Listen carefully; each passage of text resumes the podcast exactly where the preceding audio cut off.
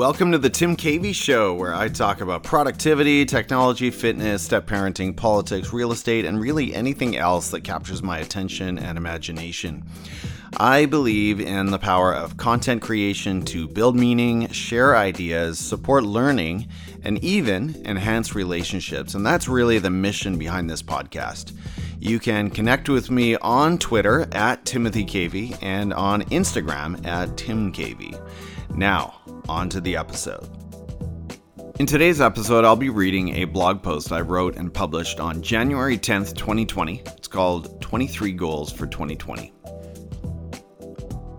In twenty eighteen, I argued that if New Year's resolutions have never worked for you, you're probably doing them wrong. If you don't have time to read my case for goal setting, I'll simply say this: there is power in numbers. Also, knock it off with the hate for goals already. Listen, if you can't quantify the goal, it doesn't have much of a chance of realization. Your vague resolution to, quote, eat better this year didn't work because there were no numbers attached to it, no pacing, no check-ins, and no measurement. But quantify your goals, track your progress consistently, then take intentional steps to course correct as you go, and your resolutions stand a much better chance of survival. Here's the thing. You may not achieve every annual goal you set for yourself. I certainly didn't in twenty nineteen. I was hoping to run one hundred fifty-six kilometers last year, but instead, I ran ninety-four. I'm not satisfied with that result, but on the other hand, by aiming at a personal high and taking literal steps toward it, I had, by my all-time standards, a good running year. I raised my bar, and even that is a win compared to aiming at nothing at all. A bright future. My horizon has shifted a little in twenty twenty. For the first time since August twenty seventeen, I am not constrained by graduate work. No more papers to write, books and articles to read, or online forums to contribute to. No more summer hours spent hunched in my home office as I cry my way through academic research, citation, and wordsmithing. That shift alone gives me some optimism for a great twenty twenty. So here's to pushing myself in virtually every area of my life, to public accountability, and to aiming high. Here are my twenty twenty goals. Physical. I want to work out at Anytime Fitness one hundred fifty-six times or more. My personal high was one hundred one visits back in twenty seventeen.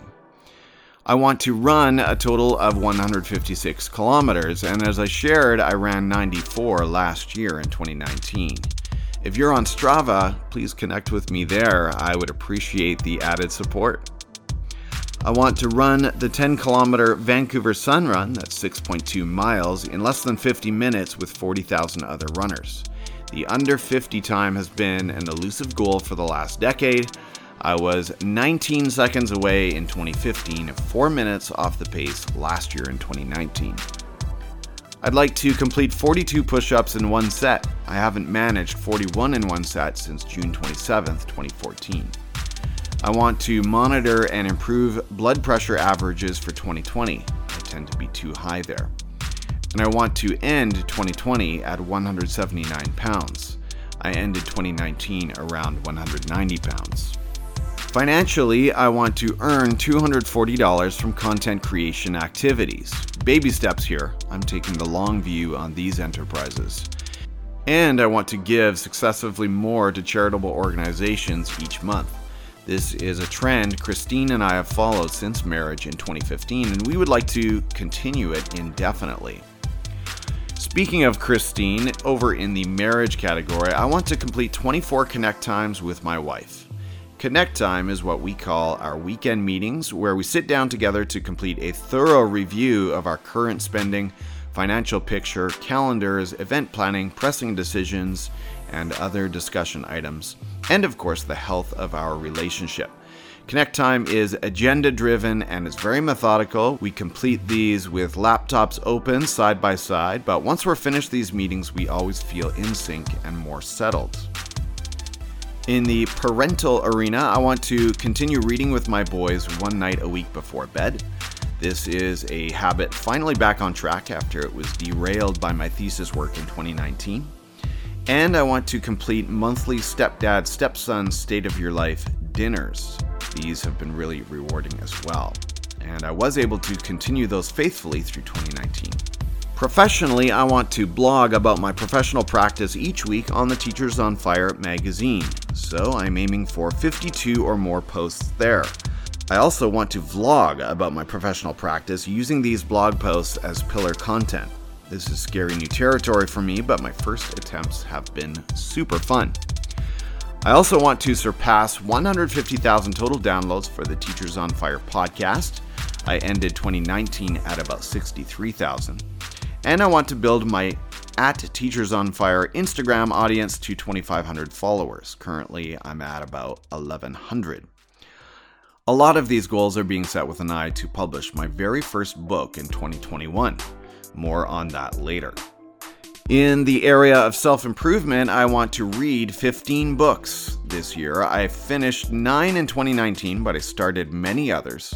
If you are a reader like me, I'd love to connect with you at goodreads dot com. I want to write twenty-six or more personal interest blog posts across Medium and WordPress, posts like the one that I'm reading to you right now. I want to purge at least one clothing item a week to simplify my life. I want to complete one hundred four or more bedtime journal entries. I completed only twenty-two of these in twenty nineteen. And I'd like to write one hundred four or more morning reflection and prayer journal entries. And I wrote seventy-two of those in twenty eighteen, fifty-seven in twenty nineteen. In the social relational category, I want to meet weekly with other couples from our church community to share life, learning, and friendships together. This is a life-giving practice for me and my wife. I also want to organize ten or more monthly father-son conference calls. I'm speaking here of my own father and three brothers. And I want to complete a third annual father-son summer camping trip with one of my brothers and his sons, who happens to live not too far away. So there they are, my goals by the numbers. They are as specific, measurable, achievable, relevant, and timelined as possible, with a touch of audacious thrown in there as well. Because if your goals don't scare you a little bit, then you're probably not aiming high enough, right?